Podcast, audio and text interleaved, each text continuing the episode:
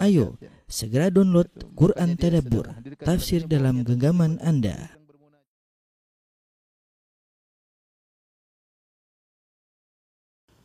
Bismillahirrahmanirrahim. Assalamualaikum warahmatullahi wabarakatuh. Alhamdulillahi ala ihsanih wa syukru lahu ala taufiqihi wa amtinanih wa asyhadu an la ilaha illallah wahdahu la syarika lahu ta'ziman li sya'nih wa asyhadu anna Muhammadan abduhu wa rasuluhu da'ila ridwanih. Allahumma salli alaihi wa ala alihi wa ashabihi wa ikhwanih. Para ikhwan dan akhwat, bapak-bapak dan ibu-ibu yang dirahmati oleh Allah Subhanahu wa taala, para anggota Majelis Taklim Samara yang dirahmati oleh Allah Subhanahu wa taala.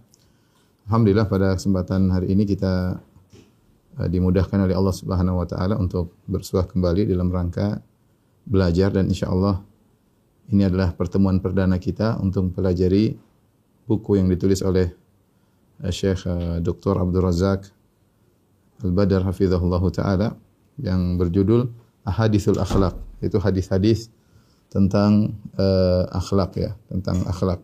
Dan buku ini saya sudah lihat, masya Allah, mencakup sisi-sisi yang komprehensif tentang akhlak yang seharusnya ya, kepada orang-orang uh, di sekitar kita. Makanya akhlak ya, dari kalau lihat dari uh, daftar isinya ya, tentang bagaimana berakhlak kepada kedua orang tua, tentang silaturahmi, bagaimana tentang anak kepada anak-anak, kepada tetangga, kepada anak yatim, bahkan kepada para pekerja ya, kemudian hak-hak persaudaraan ya, kemudian bagaimana uh, tentang mendamaikan dua orang yang bersengketa, tentang keutamaan maafkan, kemudian keutamaan tidak mudah marah ya, tentang akhlak malu ya, tentang menjenguk orang sakit ya, banyak sekali. Kemudian bahkan adab-adab ketika di jalan, uh, bahkan adab terhadap haiwan ya, kemudian juga bagaimana adab menuntut ilmu, adab ketika makan ya, tentang buang hajat, bagaimana akhlak seorang pedagang muslim ya, dan yang lain-lain yang ini uh, penting bagi kita semua untuk kita pelajari ya, mengingat akhlak adalah ibadah yang agung ya. Ini yang perlu kita ingatkan. Dan saya kenapa memilih buku ini ya, karena uh, banyak di antara orang-orang yang tidak menghadirkan perasaan dalam dirinya bahwasanya akhlak itu ibadah ya. Kita ketika kita baca Quran, kita merasa kita dapat pahala. Ketika kita uh, sholat, kita merasa dapat pahala ya. Ketika umrah dapat merasa dapat pahala. Ketika berhaji kita merasa dapat pahala. Tapi ketika kita berakhlak mulia, ketika kita lembut kepada istri, ketika kita, ketika kita nurut kepada suami misalnya, ketika kita uh, mengalah kepada kawan-kawan kita misalnya, ketika kita tawadhu di hadapan pekerja kita misalnya, seakan-akan itu tidak berpahala, seakan-akan itu uh, bukan ibadah ya. Padahal akhlak adalah ibadah yang sangat yang sangat agung. Ya. Nanti akan kita jelaskan bagaimana agungnya akhlak dalam dalam Islam. Ya.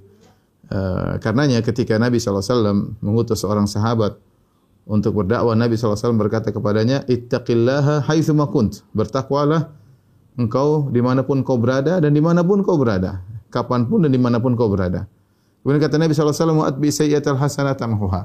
Maka jika kau melakukan e, dosa, maka lakukanlah kebaikan, niscaya kebaikan tersebut akan menghapuskan dosa yang kau lakukan. Kemudian di akhirnya kata Nabi shallallahu alaihi wasallam, wa khaliqin nasa bi khuluqin hasan, dan bermuamalah kepada manusia dengan akhlak yang baik ya.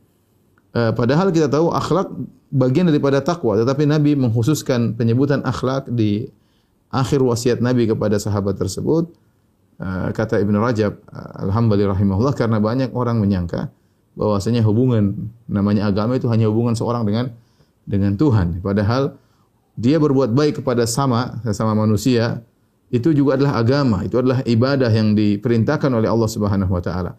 Maka ini yang ingin kita tekankan dalam pengajian kita, insyaallah ini pengajian yang pertama, untuk menghadirkan dalam diri kita ya, bahwasanya tatkala kita senyum, tatkala kita maafkan, tatkala kita meredam amarah, ini semua ibadah ya. Ada pahalanya ya, ada ada pahalanya. Tatkala kita tidak terpancing emosi dalam medsos, tidak pancing terpancing emosi untuk membalas kata-kata buruk orang lain ya.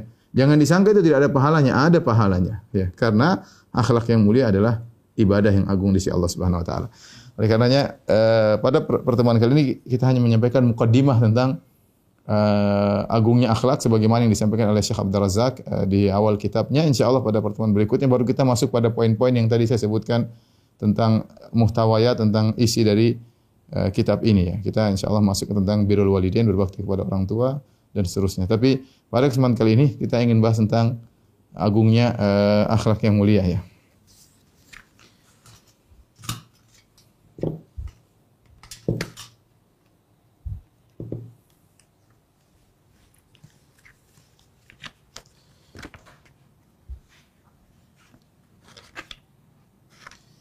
Yang pertama saya akan bahas tentang urgensinya ya,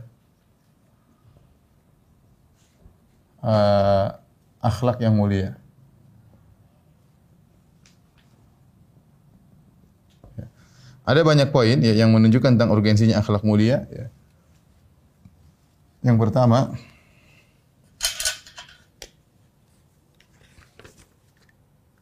yaitu uh, Allah Subhanahu Wa Taala memuji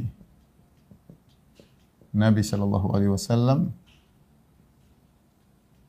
dari sisi akhlaknya, ya, ya. Ah, dari sisi akhlaknya. Bahkan Allah bersumpah akan hal tersebut. Bahkan Allah bersumpah akan hal tersebut.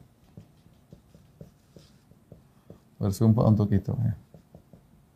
Dalam Al-Quran, Allah Subhanahu Wa Taala berfirman, Nun wal qalami wa ma yasturun. Ya. Kata Allah, Nun, kemudian wal qalami wa ma yasturun. Ma anta bi ni'mati rabbika bi majnun wa inna laka la ajran ghairu mamnun wa innaka la ala khuluqin azim.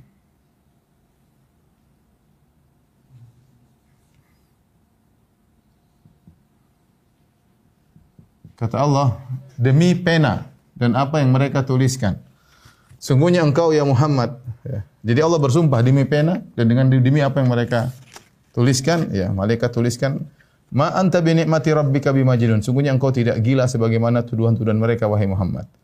Wa innalaka la ajran ghairu mamnun. Sungguhnya kau akan dapat pahala yang tiada henti-hentinya ya Allah. Ya, ya Muhammad. Kemudian kata Allah, Wa innaka la ala khuluqin azim. Sungguhnya engkau berada di atas akhlak yang agung. Ya. Ini Allah bersumpah sambil memuji. Sungguhnya engkau ya Muhammad berada di atas akhlak yang agung.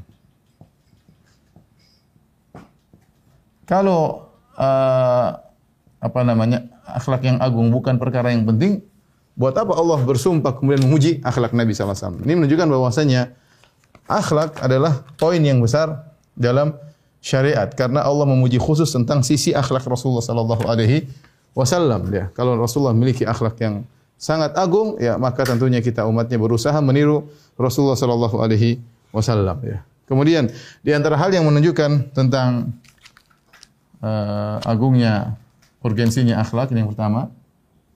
Yang kedua, uh, Nabi diutus. Nabi Shallallahu Alaihi Wasallam diutus untuk menyempurnakan akhlak.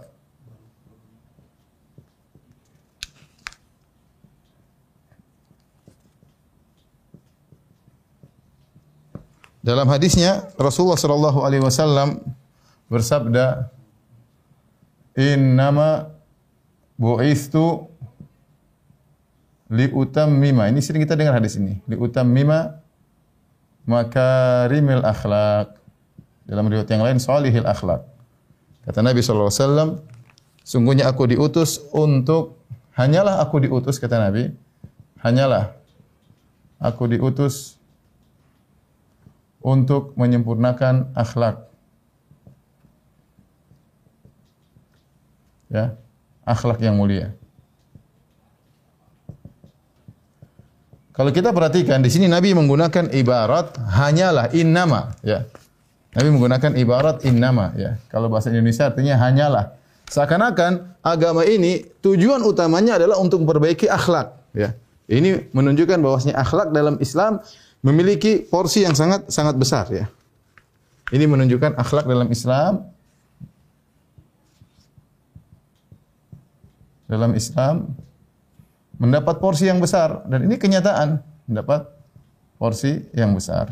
Ya, makanya kalau kita buka hadis-hadis Nabi Sallallahu Alaihi Wasallam, isinya ya, banyak tentang masalah adab, tentang adab kepada orang tua, adab kepada tetangga, adab kepada istri, adab kepada suami, adab kepada anak-anak, ya, adab kepada non muslim, ya, akhlak banyak sekali, adab makan, adab minum, adab buang hajat, ya, tentang, tentang adab, tentang akhlak banyak sekali hadis-hadis Nabi Shallallahu Alaihi Wasallam. Kenapa Rasulullah shallallahu alaihi wasallam mengatakan untuk menyempurnakan akhlak yang mulia, uh, untuk menunjukkan bahwasanya orang-orang jahiliyah dahulu mereka juga punya akhlak yang mulia. Ya, jadi sebelum Nabi diutus, diangkat menjadi seorang Rasul, memang orang-orang jahiliyah mereka memiliki beberapa akhlak yang mulia, seperti jujur, setia kawan, kemudian mudah membantu orang lain, keberanian. Ini dimiliki oleh orang Arab jahiliyah, dan itu tidak diingkari oleh Islam. Justru Nabi shallallahu alaihi wasallam diutus oleh Allah untuk menyempurnakan akhlak-akhlak tersebut yang telah dimiliki oleh orang Arab jahiliyah, seperti jujur, kemudian keberanian, kemudian sakha, yaitu dermawan, ya, kemudian setia kawan. Ini dijaga oleh Islam, bahkan dikembangkan oleh oleh Islam. Tapi yang saya sampaikan bahwasanya akhlak dalam Islam mendapatkan porsi uh, yang besar, ya. Kemudian di antara hal yang menunjukkan urgensinya akhlak, ya, tiga sebab yang paling banyak memasukkan surga, paling banyak masukkan ke surga, banyak memasukkan ke surga. Di antaranya adalah akhlak. Adalah akhlak yang mulia. Ya, dalam suatu hadis dari Abu Hurairah radhiyallahu taala anhu, ya, su'ila Rasulullah sallallahu alaihi wasallam an aktsari ma yudkhilun nas al-jannah, ya. Su'ila Nabi sallallahu alaihi wasallam an aktsar ma yudkhilun nas al-jannah. Jadi Nabi shallallahu alaihi wasallam ditanya, Nabi ditanya, apa sebab terbesar, terbesar atau yang paling sebab yang paling banyak, yang paling banyak masukkan orang ke surga? Apa jawaban Nabi shallallahu alaihi wasallam? Rasulullah shallallahu alaihi wasallam mengatakan, taqwallah wa husnul khuluk. Qala shallallahu alaihi wasallam. Taqwallah wa husnul khuluq. Ternyata jawaban Nabi shallallahu alaihi wasallam paling banyak masukkan orang dalam surga adalah bertakwa kepada Allah, kepada Allah, dan akhlak yang mulia, dan akhlak yang mulia. Subhanallah, ternyata akhlak mulia ini banyak membuat orang mudah masuk dalam surga. Maka kalau kita tahu di antara sebab paling banyak masuk dalam surga adalah akhlak yang mulia, maka harusnya kita konsentrasi, konsentrasi. Bahkan kata para ulama, husnul khuluq ini adalah bagian daripada takwa. Saya ulangi, husnul khuluq, akhlak mulia, dia termasuk daripada ketakwaan. Hanya saja disebutkan secara khusus karena dia memiliki porsi yang besar dalam Islam, sehingga disebutkan secara khusus. Saya sering sampaikan seperti firman Allah, innalladzina amanu wa amilus solihat. Sungguhnya orang beriman dan beramal soleh. Amal soleh bagian daripada iman, tetapi disebutkan secara tersendiri untuk agar kita perhatian terhadap amal saleh, ya. Agar kita perhatian terhadap amal amal saleh. Seperti Allah menyebutkan malaikat Jibril setelah para malaikat. Kata Allah misalnya dalam surat Al-Qadar, tanazzalul malaikatu warruhu. Turunlah para malaikat dan Jibril. Jibril bagian daripada malaikat, tetapi Allah menyebutkannya secara khusus agar kita tahu bahwasanya Jibril memiliki uh, kedudukan yang tinggi dalam Islam. Turunlah malaikat dan Jibril. Padahal Jibril bagian dari malaikat, sama. Taqwallah husnul khuluq, yang paling mudah masuk ke dalam surga adalah takwa dan akhlak yang mulia. Akhlak mulia bagian daripada takwa, tapi disebutkan secara khusus karena itu perkara yang urgen, ya. Kemudian eh, di antara hal yang menunjukkan urgensinya eh, takwa, ya. Nabi shallallahu alaihi wasallam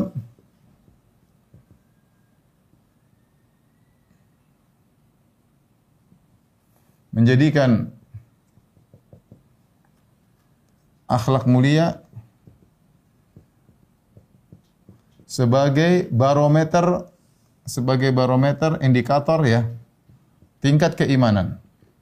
Ini perhatikan, ya. Nabi shallallahu alaihi wasallam menjadikan akhlak yang mulia sebagai barometer tingkat keimanan ya. Kata Nabi sallallahu alaihi wasallam, perhatikan, akmalul al mu'minina ya imanan ahsanuhum khuluqa wa khiyarukum khiyarukum khiyarukum li ahlihi li nisaihim nisaihim. Kata Nabi sallallahu alaihi wasallam, orang beriman yang paling sempurna imannya imannya adalah yang uh, paling bagus, paling bagus akhlaknya. Akhlaknya. Dan sebaik-baik kalian sebaik-baik kalian adalah yang terbaik bagi istrinya. Bagi istrinya. Dalam riwayat riwayat yang lain kata Nabi sallallahu alaihi wasallam, altafuhum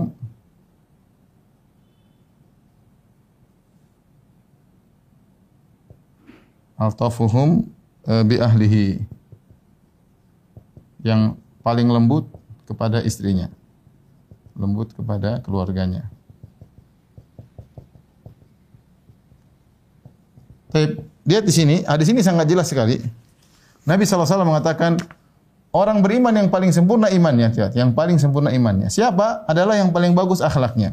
Kenapa bisa demikian? Karena akhlak yang mulia adalah e, praktek nyata daripada keimanan. Ya. Hal ini kenapa? Karena akhlak mulia adalah praktek ya, dan bukti nyata bukti nyata dari keimanan. Itulah buah daripada pohon keimanan, kalau bahasa kita ya itu.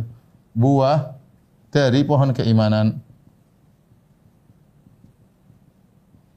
Makanya contoh seperti seorang, ya sering saya sampaikan, kalau orang pelit misalnya, berarti dia kurang beriman ya. Karena Nabi sallallahu alaihi wasallam mengatakan wala yajtami' asyuh wal wal iman fi qalbi 'abdin abada. Tidak akan berkumpul pelit dan keimanan dalam hati seseorang. Apa buktinya dia beriman, imannya bagus, dia tidak pelit. Saya katakan demikian juga, uh, kalau ingin tahu bagaimana iman seorang, lihat bagaimana akhlaknya. Ya, apakah dia pemarah atau tidak, ataukah dia mudah memaafkan, dia sombong atau tidak, ya, dia angku atau tidak, dia ujub atau tidak. Ini semua kalau ternyata dia ramah, tawadhu, mudah memaafkan, tidak merasa tinggi di depan istrinya, tidak merasa angku di depan suaminya, tidak merendahkan keluarganya, sayang kepada anak-anak. Ini jelas menunjukkan imannya baik, karena dia bisa mempraktekan. Apalagi Nabi sallallahu alaihi wasallam kaitkan dengan berbuat baik kepada istri. Kata Nabi sallallahu alaihi wasallam, wa khiyarukum khiyarukum linisa'ihim. Sebaik-baik kalian yang terbaik bagi istrinya. Bahkan dalam riwayat yang lain, al-tawfum bi ahli, yang paling lembut kepada istrinya. Kenapa? Karena kalau kita mau mau kasar kepada istri sangat mudah ya. Sebenarnya kalau seorang mau kasar, misalnya istri mau dia gampar, mau dia pukul, mau dia uh, sakiti hatinya mudah ya, tapi kalau seorang beriman kepada Allah, dia tahu bahwasanya akhlak dia kepada istri adalah ibadah yang agung ya. Ya, maka dia akan mudah maafkan, ya, terutama wanita sering salah ya.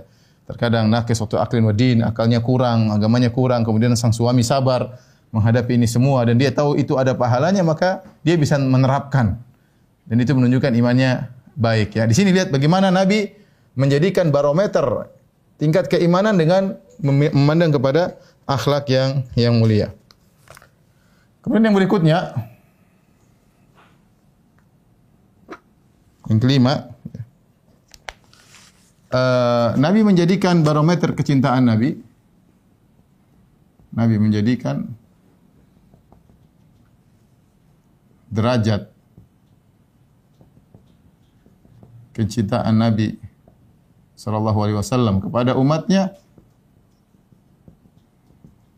berdasarkan akhlaknya, berdasarkan akhlak mulia. Gampangannya, kalau ingin dicintai oleh Nabi sallallahu alaihi wasallam, maka berakhlak mulia, karena Nabi sallallahu alaihi wasallam menjadikan akhlak mulia sebagai barometer kecintaan Nabi sallallahu alaihi wasallam. Kata Nabi sallallahu alaihi wasallam dalam hadisnya, "Inna uh, uh, ahabbakum ilayya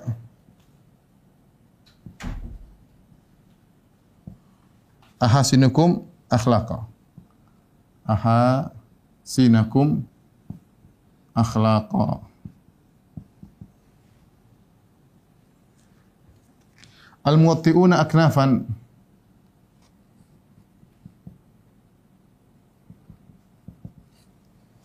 Alladzina ya'lafun wa yu'lif wa yu'lifun. Alladzina ya'lafun wa yu'lafun. Hadis ini hadis yang sahih, kata Nabi sallallahu alaihi wasallam, sungguhnya orang yang paling aku cintai, sungguhnya Uh, yang paling aku cintai di antara kalian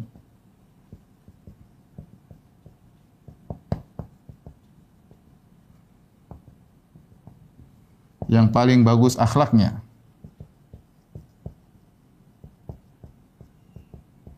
siapa itu? Kata Nabi sallallahu alaihi wasallam, yaitu orang-orang orang-orang yang membentangkan membentangkan tangannya tangan Uh, apa namanya uh, bahunya atau tangannya,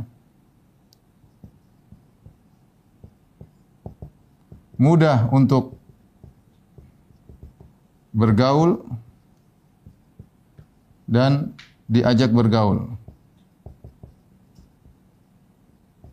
Hadis ini hadis yang agung, perhatikan sini ya. Nabi sallallahu alaihi wasallam mengatakan, sungguhnya yang paling aku cintai. Kita kan ingin dicintai oleh Nabi sallallahu alaihi wasallam. Siapa yang paling dicintai oleh Nabi nanti pada hari kiamat kelak ya? Adalah yang paling bagus akhlaknya. Apa ciri-ciri orang yang bagus akhlaknya? Nabi jelaskan, al-muwatti'una aknafan alladzina ya'lafun wa yu'lafun. Itu orang yang membentangkan tangannya. Maksudnya apa? Ya'lafun mudah untuk bergaul dan mudah juga untuk diajak bergaul. Jadi orang yang berakhlak itu bukan orang yang angkat dadanya, enggak mau ngomong sama orang, biar karismatinya terjaga, tidak ada senyum sama orang lain. Sebagian orang ingin menjaga dirinya biar dia hebat tanpa senyum, tanpa omongan, cuek dengan orang lain, sehingga agar orang hormat sama dia. Tidak, orang berakhlak mulia bukan orang tawadhu. Lainil janib, mudah untuk bergaul sama orang, bicara sama orang juga tidak sombong, tidak angkuh. Oleh karenanya ketika ada seorang datang kepada Nabi sallallahu alaihi wasallam, kemudian dia bergemetar di hadapan Nabi karena lihat karismatik Nabi sallallahu alaihi wasallam, kata Nabi sallallahu alaihi wasallam, "Hawin ala nafsik." Santai saja. Lastu bi malik, saya bukan raja. Innama ana imra'atun min nisa'i min Quraisyin ta'kulul qadid. Aku ini hanyalah seorang lelaki, anak dari seorang wanita Quraisy yang juga makan uh, daging yang dikeringkan atau susu yang dikeringkan. Artinya kalau bahasa kita, jangan aku bukan raja, santai. Aku ini seperti yang lainnya, sama-sama makan nasi, ya, gampangannya seperti itu. Jadi Nabi sallallahu alaihi wasallam ya tidak kemudian pasang dirinya uh, kemudian apa namanya? high profile ya. Uh, kemudian tidak mau bicara sama sembarang orang, kemudian enggak. Orang Nabi sallallahu alaihi wasallam mengatakan orang yang paling Nabi cintai adalah orang berakhlak mulia, alladzina ya'lafun wa yu'lafun. Mudah untuk bergaul, mudah diajak untuk bergaul. Bicara sama orang enak, ramah, ya. Kemudian tidak merendahkan orang ya. Jadi untuk kita barometer akhlak kita yang mulia di antaranya ini ya. Kalau orang senang ngobrol sama kita, kalau orang serindu ketemu dengan kita, ya, maka itu berarti mudah-mudahan, mudah-mudahan itu akhlak yang mulia. Yang penting kita bukan riya. Kita berakhlak mulia, mudah, tidak merendahkan orang, menyenangkan hati orang. Kalau kita enggak ada dicari-cari, ah ini berarti insya Allah berakhlak mulia. Tapi kalau sebaliknya, orang tidak mau ngobrol sama kita, baru ketemu sudah sakit hati, tidak mau lagi ngobrol sama kita. Kalau kita ada, mereka merasa berat. Kalau kita enggak ada, mereka bahagia. Ini berarti kita akhlak yang buruk. Ya, orang meninggalkan kita semua ya. Ya. Makanya Nabi sallallahu alaihi wasallam dalam hadis mengatakan, Uh, orang yang paling buruk ya, syarrun nasi manzilatan indallahi yaumil qiyamah man wada'ahu an-nas ittiqa'u fushih. Orang yang paling buruk kedudukannya di sisi Allah pada hari kiamat kelak yaitu yang ditinggalkan oleh orang-orang karena takut buruk perkataannya, takut komentarnya yang buruk dalam grup misalnya, ya. Merendahkan orang, menghina orang, cari-cari kesalahan orang, tajassus, tahassus, itu kerjaannya. Sehingga kalau seorang orang tersebut tidak hadir, semua bahagia, alhamdulillah dia enggak datang, dia enggak datang. Ini orang buruk ini. Ya, orang berakhlak mulia ya, alladzina ya'lafun wa yu'lafun. Kata Nabi sallallahu alaihi wasallam, al-mu'min ma'lafatun. Seorang mukmin itu mudah untuk bergaul, mudah untuk diajak bergaul ya. Artinya kalau ketemu orang senang, orang mudah. Ya, ini itu namanya mukmin, bukan sombong dan angkuh ya. Pasang high profile sehingga tidak ada orang boleh bergaul dengan dia ya misalnya. Taib yang ke yang keenam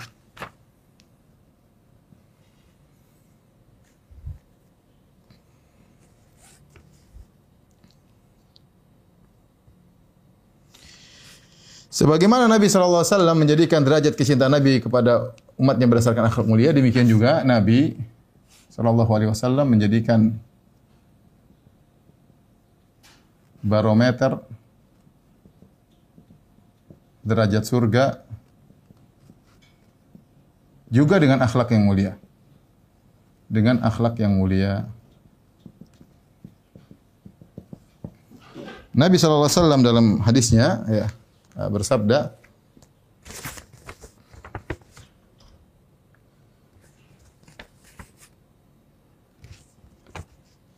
Nabi sallallahu alaihi wasallam, "Inna uh, min ahabbikum ilayya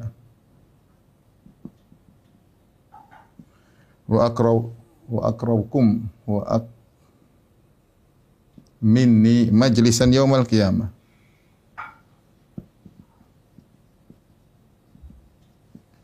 Kiamat hasinukum akhlaqa.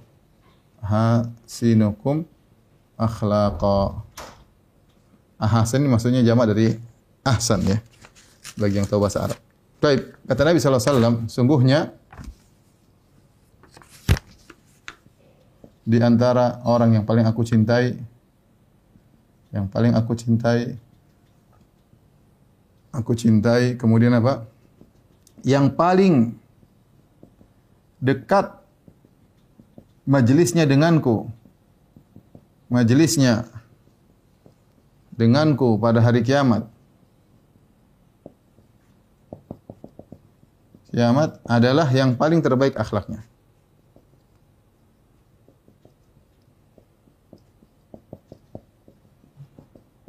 Perhatikan ini, ya. Jadi kata Nabi Shallallahu Alaihi Wasallam, ya. Sungguhnya orang yang paling aku cintai, sudah kita jelaskan bahwasanya derajat e, barometer cinta Nabi kepada seorang dengan akhlak yang mulia, demikian juga yang paling dekat majelis majelisnya, yang paling dekat majelisnya denganku pada hari kiamat. Maksudnya apa? Surganya paling tinggi. Semakin dia dekat dengan Nabi sallallahu alaihi wasallam, maka derajat surganya semakin semakin tinggi. Semakin berakhlak mulia, maka derajat surganya semakin tinggi di sisi Allah Subhanahu wa taala. Taib. Kemudian selanjutnya, masih ada tempat enggak? Masih ya. Di antara hal yang menunjukkan urgensinya akhlak yang mulia yaitu eh, akhlak yang mulia mudahnya mudahnya kita berbuat baik berbuat baik kepada orang lain dengan akhlak mulia. Ya. Ya. Dalam hadis kata Nabi sallallahu alaihi wasallam, "Innakum innakum lan tas'un nasa bi amwalikum." Ya. Walakin yas'ahum ya sa ya suminkum bastul wajh wa husnul khuluk. Ini hadis dihasankan oleh Syekh Al-Albani rahimahullahu taala. Kata Nabi sallallahu alaihi wasallam, kalian tidak bisa tidak bisa eh mulip, apa namanya? meliputi atau memberikan harta kalian kepada banyak manusia, banyak orang. Akan tetapi, ya, bisa kalian liputi, bisa kalian memberi banyak orang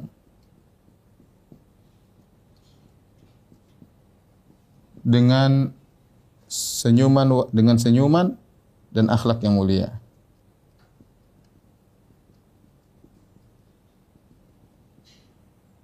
Maksudnya apa ya ikhwan dan akhwat, Bapak dan Ibu rahmatillah subhanahu wa taala, para ikhwan dan akhwat majelis taklim Samara ya. Maksudnya apa? Nabi ingin mengatakan innakum lan tas'unas, kalian tidak bisa meliputi orang-orang dengan uang harta kalian. Kita mau sekaya apapun, setiap orang mau kita kasih bagi duit ya, uang kita akan habis ya. Uang kita akan habis. Kemudian susah, kita juga melepas memberikan uang kepada orang tidak mudah karena kita memang dibuat secara naluri cinta kepada harta. Setiap ketemu orang kita kasih duit, kasih duit, kasih duit berat ya. Kecuali Rasulullah shallallahu alaihi wasallam. Rasulullah kasih duit seluruhnya harta yang dia miliki sampai tidak miliki apa-apa. Itu Nabi shallallahu alaihi wasallam. Tapi kita manusia biasa, kita memang wa innahu li hubbil khairi lasyadid. Kita sangat cinta kepada harta. Mau bagi-bagi harta seluruhnya kepada orang enggak enggak enggak mampu iman kita. Tetapi kata Nabi, kalian tidak bisa meliputi manusia dengan harta kalian, tetapi kalian mampu meliputi manusia dengan senyuman. Apa susahnya kita senyum sama banyak orang? Setiap ketemu orang, mau seribu orang, mau sejuta orang, mau di hadapan khalayak satu juta orang, kita senyum, senyum kita dibagi untuk mereka semua, tidak tidak tidak susah, mudah. Itulah akhlak mulia. Sehingga senyuman kita bisa sampai kepada sejuta orang, pahala kita dapat banyak. Kalau hartanya bagi seratus ribu aja kali satu juta sudah seratus juta susah, ya susah. Duit kita tidak cukup segitu ya. Tapi kalau senyum kita bisa. Ya, kata-kata yang baik, akhlak yang mulia, kata-kata yang baik bisa didengar oleh jutaan orang, bisa didengar oleh puluhan ribu orang, bisa didengar oleh ribuan orang dengan akhlak yang mulia. Jadi akhlak mulia itu subhanallah di antara keistimewaannya dia mudah kita untuk kita tebarkan. Berbeda dengan harta, ya tidak mudah kita menebarkan harta eh, kepada orang lain. Ya. Taib. Yang terakhir ya. Untuk urgensinya saya di sini. Pung ada space yang banyak. enam, tujuh, delapan. Ya. Di antara bukti urgensinya akhlak yaitu Nabi shallallahu alaihi wasallam uh, berdoa untuk diberi akhlak yang mulia.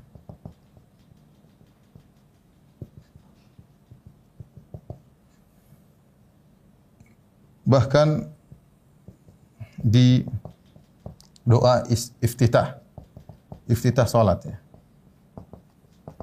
Dalam hadis Rasulullah shallallahu alaihi wasallam di antara doa-doa Nabi ya, di antara doa-doa Nabi ya, kita juga berusaha jadi antum kalau bisa menghafal doa ini. Yang pertama doa iftitah. Yaitu Nabi shallallahu alaihi wasallam dalam doanya. Uh, dari Jabir bin Abdullah radhiyallahu anhu, kana Nabi shallallahu alaihi wasallam idza staftaha salat kabbara. Ada Nabi shallallahu alaihi wasallam jika membuka salat, ya, istaftaha salat, Nabi bertakbir, ya. Setelah itu, thumma qala, kemudian Nabi shallallahu alaihi wasallam berkata, doanya, inna salati wa nusuki wa mahyaya wa mamati lillahi rabbil alamin, la syarika lahu. Wa bidzalika umirtu ana wa ana awwalul muslimin. Kemudian Nabi berkata, Allahumma hdini li ahsanil a'mali wa ahsanil akhlaqi la yahdi li ahsaniha illa ant wa qini sayyi'al a'mali wa sayyi'al akhlaqi la yaqi sayyi'aha illa ant. Ini mau ditulis kah? Panjang. Saya ulangi doanya ya. Nanti Taib. Uh, doanya penting kalau bisa kita baca tatkala kita salat. Ini di antara doa istiftah banyak dari Nabi sallallahu alaihi wasallam. Di antaranya ini, ya. Nabi sallallahu alaihi wasallam berdoa, ya, inna salati wa nusuki wa mahyaya wa mamati lillahi rabbil alamin. La syarika lahu wa bidzalika umirtu wa ana awal muslimin. Ini kita banyak sudah hafal ya. Saya tulis dulu, ya. Inna salati wa nusuki wa mahyaya wa mamati lillahi rabbil alamin. La syarika lahu wa bidzalika umirtu wa ana awal muslimin wa ana awwalul muslimin. Setelah itu Rasulullah sallallahu alaihi wasallam berdoa, Allahumma Allahumma hdini li ahsanil a'mali wa ahsanil akhlaqi la yahdi li ahsaniha illa ant. Kemudian waqini Uh, waqini min sayyi'il a'mali waqini sayyi'al a'mali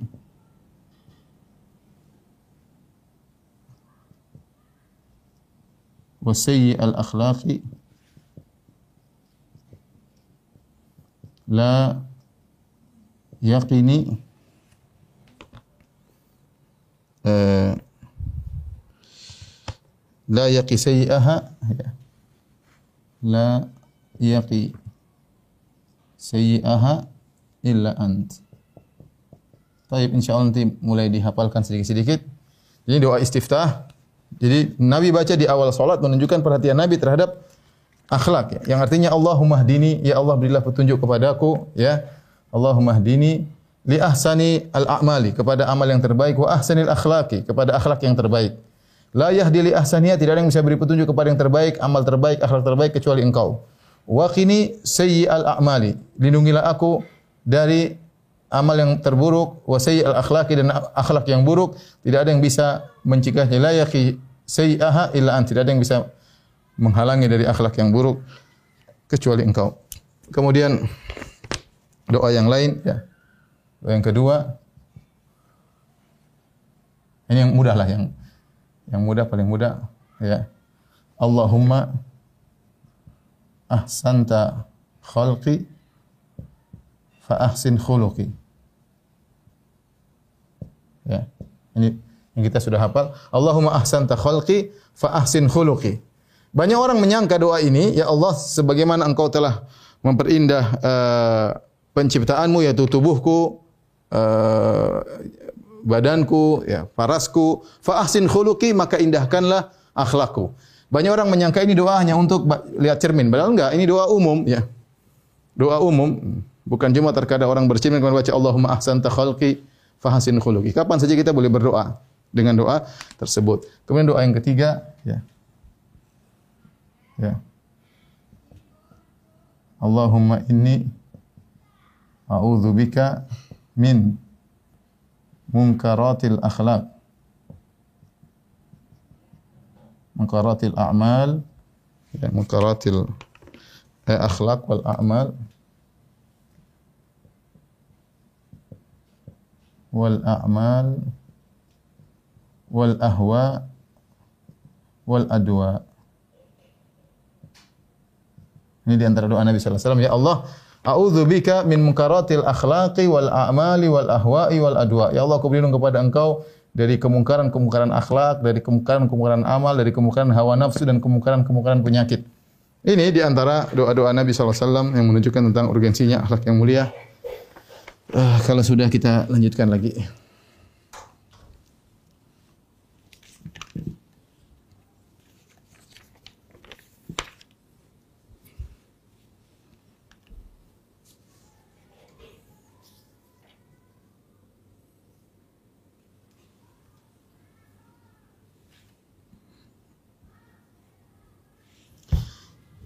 Baik, uh, para pemirsa yang dirahmati Allah Subhanahu wa taala, semua yang kita sebutkan tadi ada sekitar delapan poin yang menunjukkan urgensinya akhlak yang mulia. Ini saya sengaja memaparkan satu demi satu agar benar-benar menanamkan dalam diri kita bahwasanya akhlak mulia itu ibadah. Jadi saya sering sampai kita ini baru merasa dapat pahala kalau kita sedekah, kalau kita uh, apa namanya baca Quran, kita merasa dapat pahala. Kita bangun salat malam melawan rasa kantuk, kita merasa dapat pahala. Tapi terkadang perasaan tersebut hilang tatkala kita misalnya ngalah sama kawan. Kita nggak mau ribut, sudah ngalah. Padahal itu akhlak yang mulia. Kemudian kita lembut sama istri, seakan-akan ini bukan akhlak yang mulia. Padahal itu akhlak dan itu pahalanya besar. Seorang istri yang kemudian uh, mengerti dengan kondisi suaminya. Seorang istri yang tadinya dia mau marah sama su istri, suaminya, kemudian dia mau angkat suaranya, dia rendahkan. Maka hadirkanlah dalam diri kita, dalam diri antum, dalam diri antuna, ya, baik suami maupun istri. Tatkala kita berbuat baik kepada pasangan kita, itu ada pahalanya. Argo pahala berjalan. Argo pahala ber, berjalan. Jangan kita menyangka pahala cuma kalau baca Quran, ya.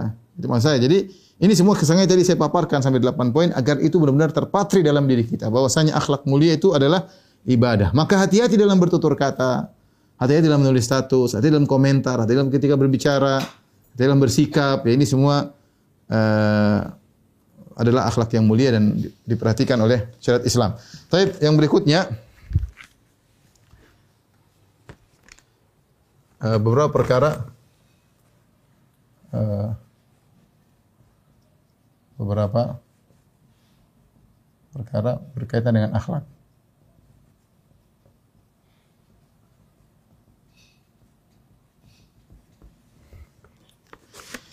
Yang pertama yang perlu kita ingatkan bahwasanya ya, akhlak itu adalah rezeki dari Allah. Ya.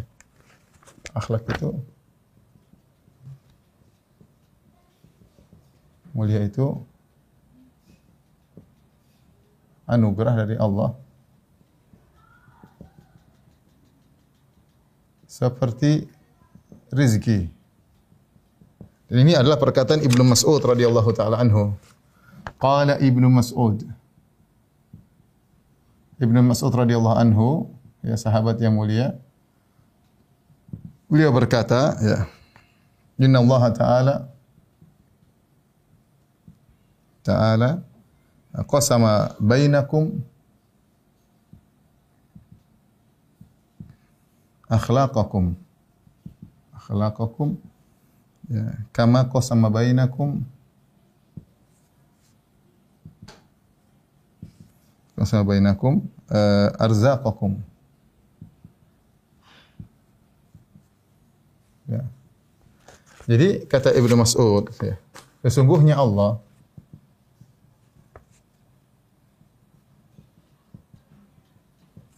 membagi akhlak kalian, akhlak di antara kalian sebagaimana Allah membagi rizki kepada kalian.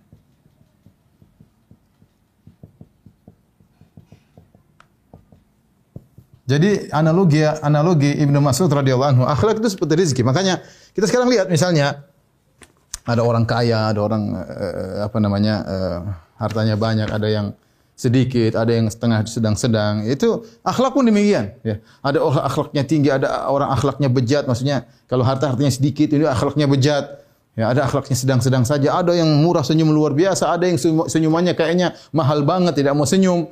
Ya, kecuali kalau kita sudah kasih hadiah banyak baru mau senyum. Ya. Ada yang orang mudah menghargai, ada orang berupa mudah mengucapkan jazakallah khair. Kita baru kasih kue, dia bilang jazakallah khair. Ada orang dikasih kue nggak jazakallah khair, dikasih mobil baru bilang jazakallah khairan. Mengucapkan terima kasih berat kayaknya, ya. Tidak mau merendahkan orang, tidak menghargai pemberian orang orang lain. Jadi demikian akhlak itu seperti rizki, Allah bagi-bagi. Nah, kalau begitu, ya. kalau begitu, jika demikian, sebagaimana kita uh, semangat mencari rizki,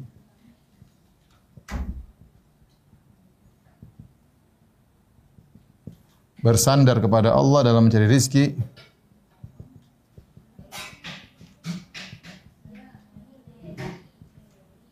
mencari rizki,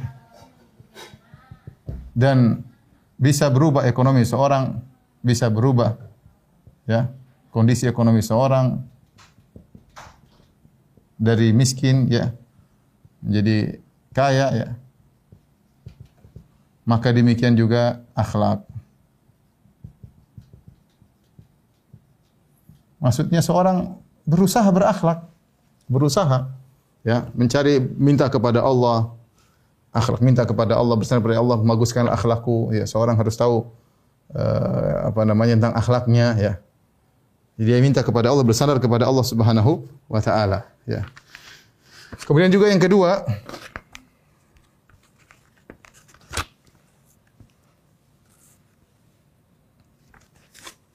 akhlak ada dua. Akhlak uh, akhlak baik, akhlak akhlak baik ada dua model. Ada yang namanya jibilli, jibilli kalau bahasa kita dari sananya.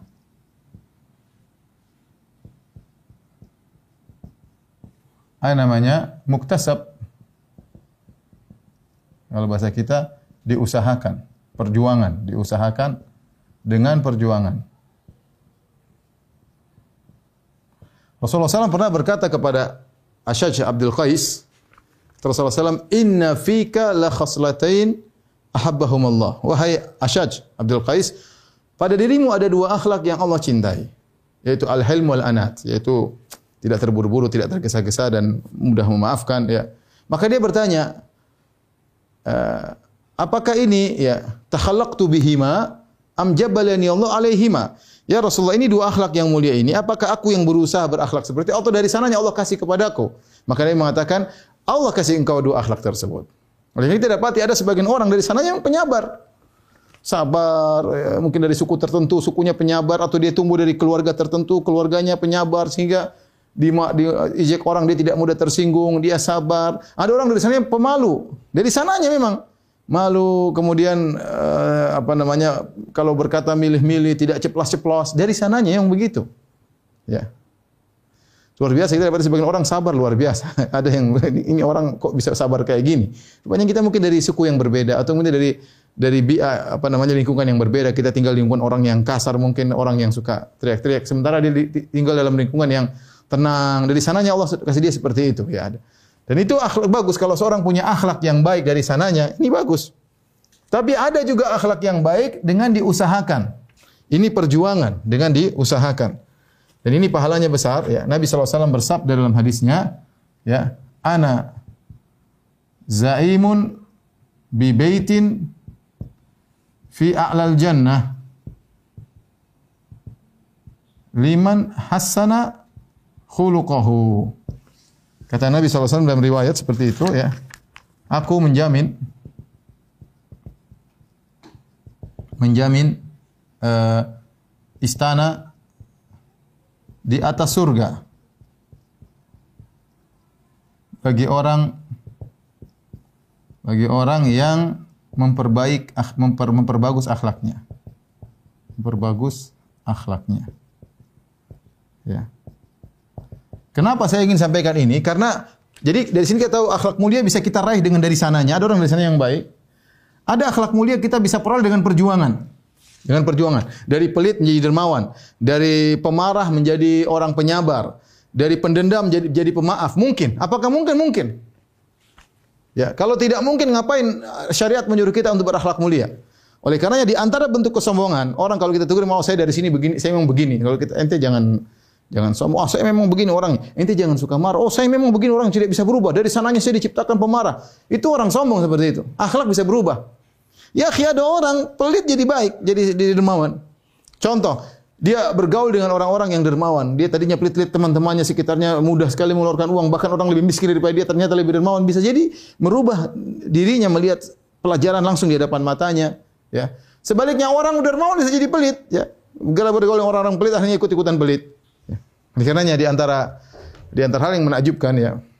Ini sering saya sampaikan. Jadi saya pernah pergi ke suatu daerah, kemudian saya diundang oleh seorang kawan. Orang tersebut kita diundang makan rame-rame, dihidangkan makan enak, kita makan. Eh kemudian apa ya, tuan rumahnya murah senyum. Tuan rumahnya murah senyum, kata-katanya halus. Setelah kita selesai pulang, saya ditegur sama kawan. Kata dia, "Ustaz, ya, antum tahu si fulan? Yang tadi yang undang kita makan, ya. Ustaz itu orangnya itu dulu wah, pemarah, suaranya kasar. Sekarang antum lihat, lemah lembut, murah senyum." Saya bilang, kok bisa demikian? Saya juga nggak tahu, Ustaz. Sampai-sampai kalau dia belanja sama saya, dia beli barang ke saya orang itu, kemudian dia tawar dengan murah senyum, saya nggak bisa nolak tawarannya, saya kasih, mesti harga murah. Kenapa? Karena dia murah, murah senyum. Jadi maksud saya ada contoh orang yang pemarah, bisa jadi, jadi misalnya kita apa namanya kawan, ada kawan kita pemarah, kita bilang, akhi jangan suka marah ya. Saya memang dari sana, enggak, itu enggak benar, itu dari setan. Orang bisa merubah dirinya. Memang tidak tidak semua perangai bisa berubah. Kalau orang ini sudah perangainya, tapi bisa berubah kalau orang berjuang bisa. Dari pelit menjadi dermawan, dari penakut jadi pemberani, bisa saja. Ya, tapi itu semua perjuangan. Bahkan Nabi memberikan pahala yang besar. Aku menjamin istana di surga bagian atas bagi orang yang memperbagus uh, akhlaknya. Ya. Uh, kemudian di antara perkara yang perlu kita ingatkan juga di sini, ya. Bahwasanya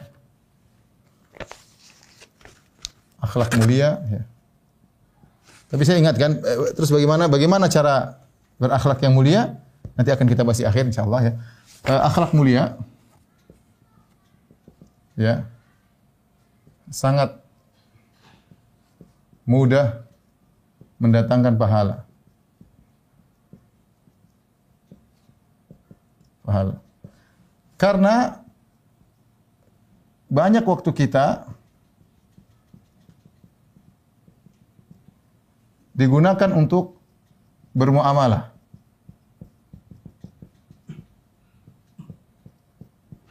Saya gambarkan seorang pekerja. Seorang pekerja, pegawai, dia keluar dari rumahnya jam delapan sampai di kantor, maka dia ketemu dengan bosnya, dia ketemu rekan rekan kerjanya, dia ketemu dengan customer misalnya, kemudian dia ke masjid. Ini saya seorang laki-laki, saya tahu ke seorang, dia seperti keluar dari rumah misalnya jam delapan sampai di kantor mungkin jam sembilan, kemudian dia ketemu dengan kawan-kawan, dia senyum, ngobrol, kemudian dia kerja dengan baik, bagaimana dengan bosnya, dengan customer bagaimana misalnya, kemudian waktunya ke masjid, dia ke masjid ketemu dengan kawan-kawan ya. Kemudian dia pulang mungkin jam lima sore ketemu dengan istrinya, ketemu dengan anak-anaknya. Saya bilang waktu kita untuk ibadah sedikit, tidak banyak. Kapan waktu kita untuk sholat? Sholat cuma sebentar, lima menit, lima menit, lima menit, sepuluh menit, sepuluh menit, sepuluh menit. Baca Quran mungkin satu halaman, dua halaman per hari kalau kita mau rutin. Zikir pagi petang lima belas menit, lima belas menit cuma sebentar. Waktu kita kebanyakan untuk bermuamalah. Ya, saya ini banyak waktu saya bermuamalah dengan istri, dengan anak-anak, dengan pembantu, dengan supir, ya, dengan audiens, ya, dengan kawan-kawan banyak. Jadi nah, kalau seorang sudah berjuang, kemudian dia setelah mencapai derajat akhlak mulia, ini semua yang dia lakukan, muamalah ini semua adalah argo pahala baginya. Dia ketemu istrinya, duduk, ngobrol, argo pahala jalan. Kenapa? Dia sedang berakhlak mulia dengan istrinya, dan dia niatkan karena Allah Subhanahu Wa Taala. Dia ketemu anaknya, satu anaknya menangis, ingin dipeluk oleh dia, dia peluk, dia elus-elus kepala anaknya, dia kasih nasihat. Akhlak mulia, argo pahala jalan terus. Jangan Anda sangka pahala cuma baca Quran. Jangan Anda sangka pahala cuma ya sedekah, ya cuma sholat malam. Tidak, Anda ramah sama istri, ramah sama suami, eh, kemudian apa namanya perhatian sama anak-anak, berakhlak mulia sama kawan, sama pembantu, sama supir, sama yang lainnya, semua akhlak mulia. Nah kalau kita lihat ternyata banyak waktu kita bukan untuk beribadah kepada Allah, tapi kebanyakan kita adalah muamalah. Nah kalau kita sudah berjuang sampai pada derajat akhlak mulia, bayangkan betapa banyak pahala yang akan mengalir kepada kepada kita. Makanya saya nukilkan perkataan Syekh Sa'di dalam judul dalam bukunya Risalah fil akhlaq fil Husnil Khuluk, dia mengatakan wa innahu fi nafsihi ibadatun azimah. Sungguhnya akhlak itu pada zatnya adalah ibadah yang agung. Tatanawalu min zamanil abdi waqtan tawilan. Yang akhlak mulia itu mengambil waktu hamba dengan waktu yang banyak. Ya benar. Kebanyakan waktunya habis untuk bermuamalah. Kalau dia beribadah dengan akhlak mulia, maka pahala dia arko jalan terus. Meskipun dia tidak sedang salat. Bayangkan pahala jalan terus. Meskipun dia tidak sedang Uh, apa namanya uh, baca Quran, meskipun dia tidak sedang sholat malam, meskipun tidak sedang bersedekah, ya, tetapi karena dia berakhlak mulia sana sini, argo pahala jalan jalan terus, ya. Wa huwa fi rahatin wa naim ma'usil ajr azim. Sementara dalam kondisi tenang, tentram, dan pahalanya besar. Ini diantara keistimewaan akhlak mulia, dia mengambil waktu kita yang banyak. Jadi, ya, uh, waktu kita banyak untuk berinteraksi dengan orang lain. Dengan orang lain. Baik istri, istri, ya, anak, ya, kolega, ya, bos, uh, partner, ya, pembantu, dan lain-lainnya. Kawan di masjid, kawan pengajian, dan lain-lain. Kalau kita berakhlak mulia, mulia, maka argo pahala jalan terus. Argo pahala jalan terus. Argo pahala jalan, jalan terus. Ya. Kemudian ikhwan, ya. Selanjutnya.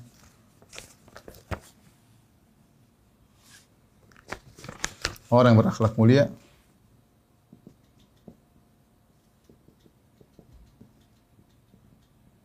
selain dapat pahala pahala di surga, dia juga diberi kebahagiaan di dunia.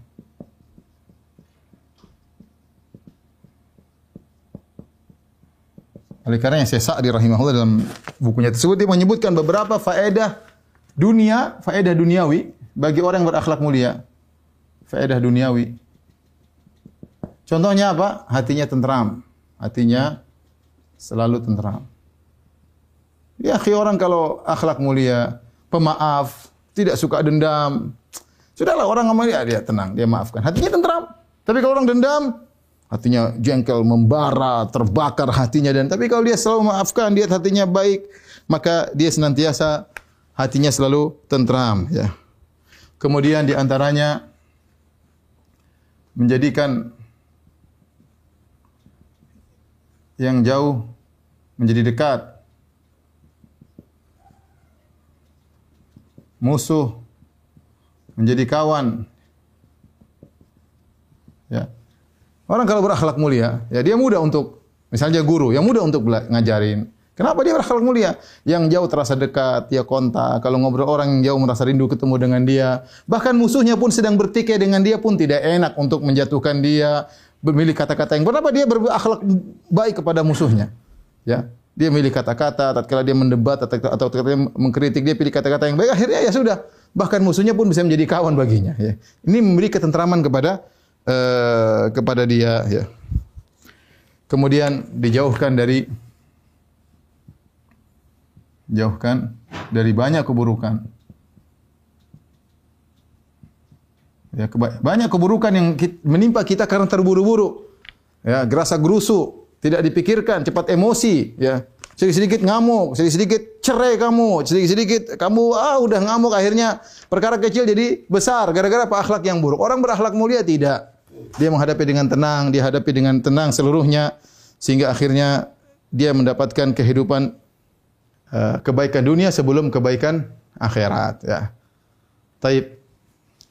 Terus yang terakhir yang kita bahas pada kesempatan kali ini, ya ini bagaimana bagaimana bisa berakhlak mulia.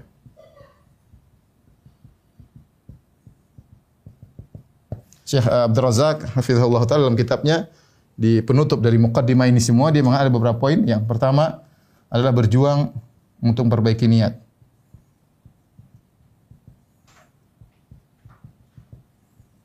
Ya kita mau berakhlak mulia punya niat. Kalau nggak niat punya akhlak mulia gimana mau berakhlak mulia?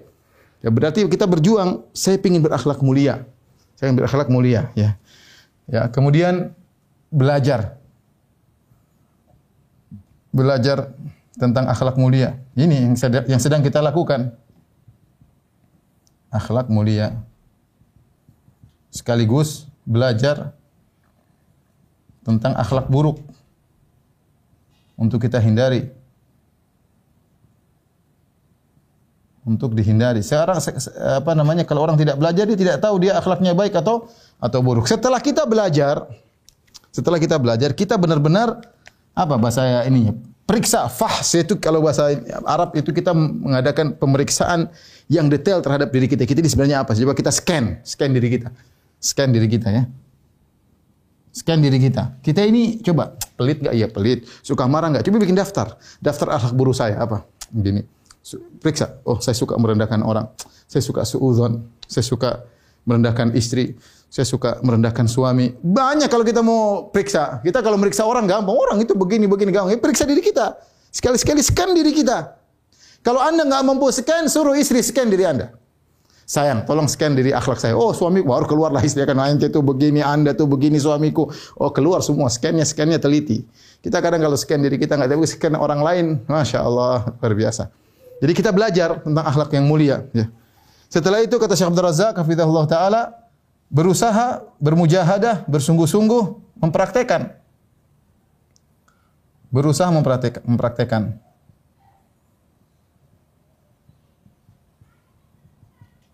Dalam kehidupan sehari-hari.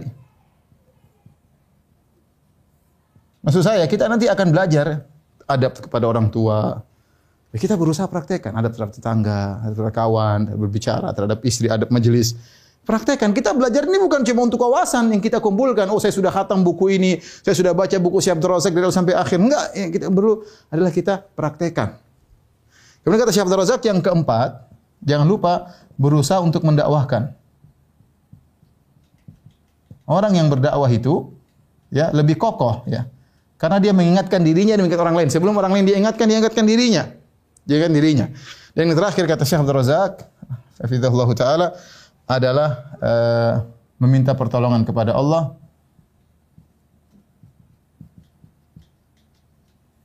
Kepada Allah dalam melakukan